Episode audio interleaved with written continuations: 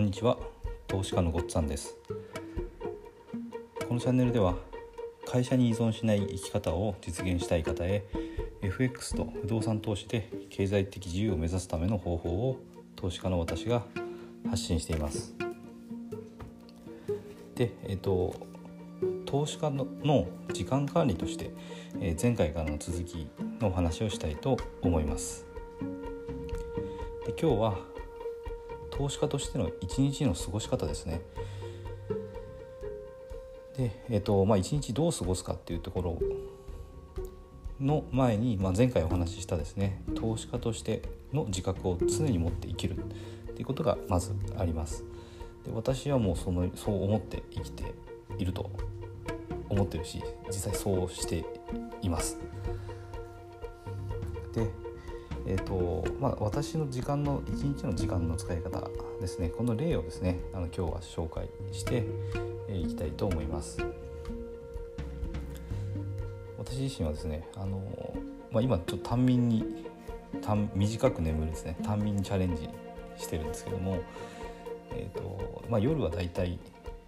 前日の夜ですね。前日の夜だいたいまあ今3時間睡眠を目指してるんですけどまあ大体12時半とか1時半ぐらいですねに寝てます。で、えー、朝は4時40分これはあの必ず決まった時間に起きてます。眠くても必ずそこで起きてます。それで、えーと、4時40分に起きた後に起きてからですねあのまずあの足の裏に足の裏をこう刺激してくれるものを置いてそれをちょっとふみふみしながら朝ちょっとあの音声配信ですね。他の方の音声配信を聞く時間をとってます。で音声を聞きながら朝食のバナナを食べてでさらに足足元ではそのふみふみしてます。で、えー、その後ですねあの、まあ、支度をして会社に出勤をします。家出るのが大体6時ぐらいですね。でこの時もやっぱり移動しながらずっと音声ですね。音声学習音声あの他の方の音声配信を聞いたり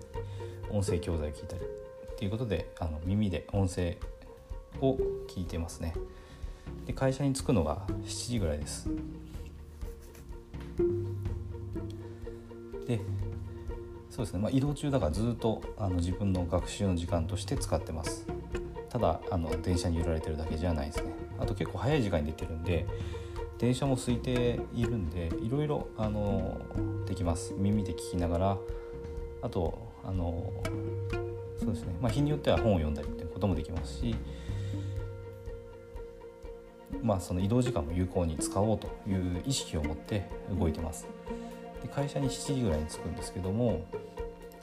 会社に着いてからですねあの始業までの時間は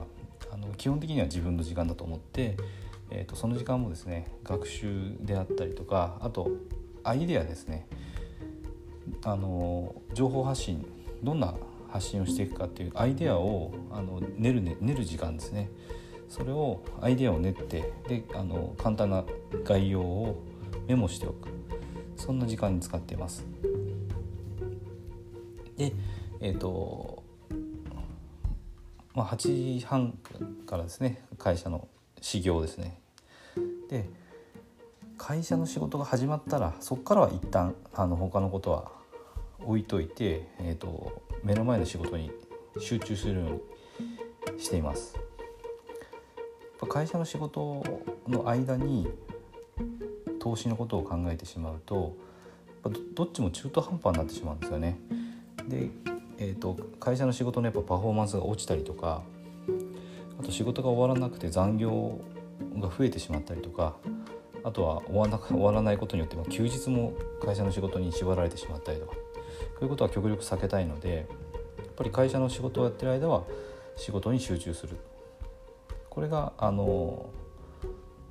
投資家としても正しい行動だと思ってます。その一部の時間はちゃんと投資以外のことをやる時間だったら投資以外のことをちゃんと集中する。これは大事だと思ってます。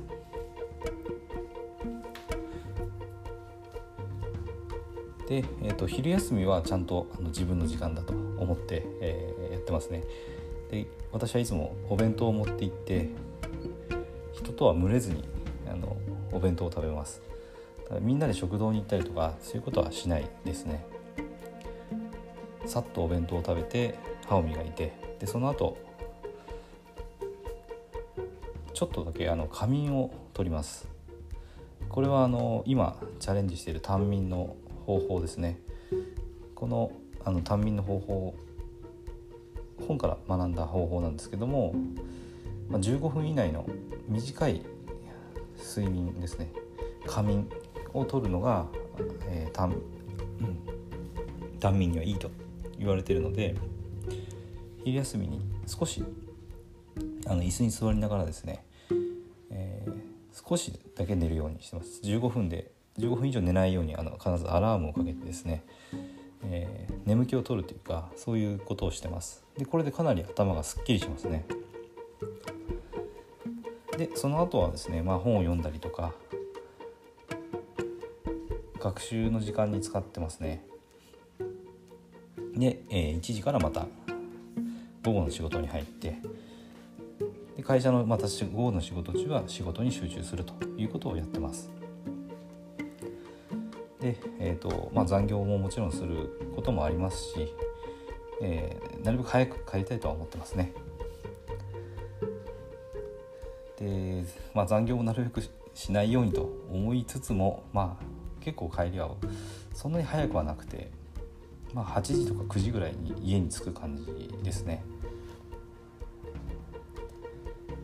まあそうですね。朝7時に会社に着いて家に夜着くのがまあ8時とか9時なんで、まあ、結構やっぱ拘束されてる時間多いかなとは思いますけども。それでその後からは、まあ、また自分の時間として、えーと、とりあえずご飯を食べてでお風呂に入って大体10時9時とか10時ぐらいですね。でそこからがあの投資家としての本業本業の時間ですね。ようやく自分の本業の時間です。で、えーと、パソコンでですねチャート FX のチャートを開いて、えー、相場を見ます。でこれ相場を見るとあの常に凝視しなきゃいけないわけじゃなくてあまだ取引が来ないなとかそういうのは分かるんですね。あもうすぐ来そうだなと思えばあのずっと見ます。でまだ来ないなと思ったらあのまあ音声配信のそのアップロードするとかですね。えーとブログの方に情報発信をしたりとかそういうことをして時々チャートを見る。そんな時間の使い方をしてますね。あと本を読んだりとかもします。だから10時ぐらいからそうですね12時半とか1時半ぐらいまでなので、まあ、2時間23時間ぐらい時間があるんですよね単眠に今チャレンジしているので、まあ、ちょっと眠い時もあるんですけども1日3時間ぐらい時間が取れると、まあ、結構これしっかりあのがっつりできるなという感じがしています。ということで、まあ、ちょっと私の一日の過ごし方をちょっとお話ししたんですけども意識としてやっぱり自分は投資家だっていう意識を常に持ってます。会社に行ってもあのもちろん目の前の仕事には集中するんですけども自分は投資家として、え会社の仕事を世を忍ぶ仮の姿としてやってるんだという意識でやってますね。であとそうですねあの睡眠に関してはあのそんな感じでやってるんですけど起きる時間だけは必ず4時40分これはもうはっきりと決めてます休日も平日も全部ですねこれはあの起きる時間を厳格に決めるってことが単眠を成功させるコツだそうですで単眠もそうなんですけどこの単眠っていうことを意識してみると睡眠をすごく大事に考えるんですよね。どうすれば眠気がなくて自分がすっきりしてパフォーマンスが出るかっていうことを考えるんです。で、えーと、これちょっと参考になるかなと思うんですけども単眠について勉強すると別に単眠しなくても睡眠のコントロールですねあの単眠してない人でも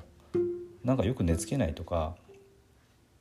今日は疲れが取れてないとか眠いとかそういうことあると思うんですよ。それを防ぐためにも短眠って結構勉強してみるといいんじゃないかなっていうふうに思います。まあ、こんな風にあの一日の過ごし方ですね投資家としてあの考えながら、えー、時間の使い方っていうのを参考にしていただけたらと思います。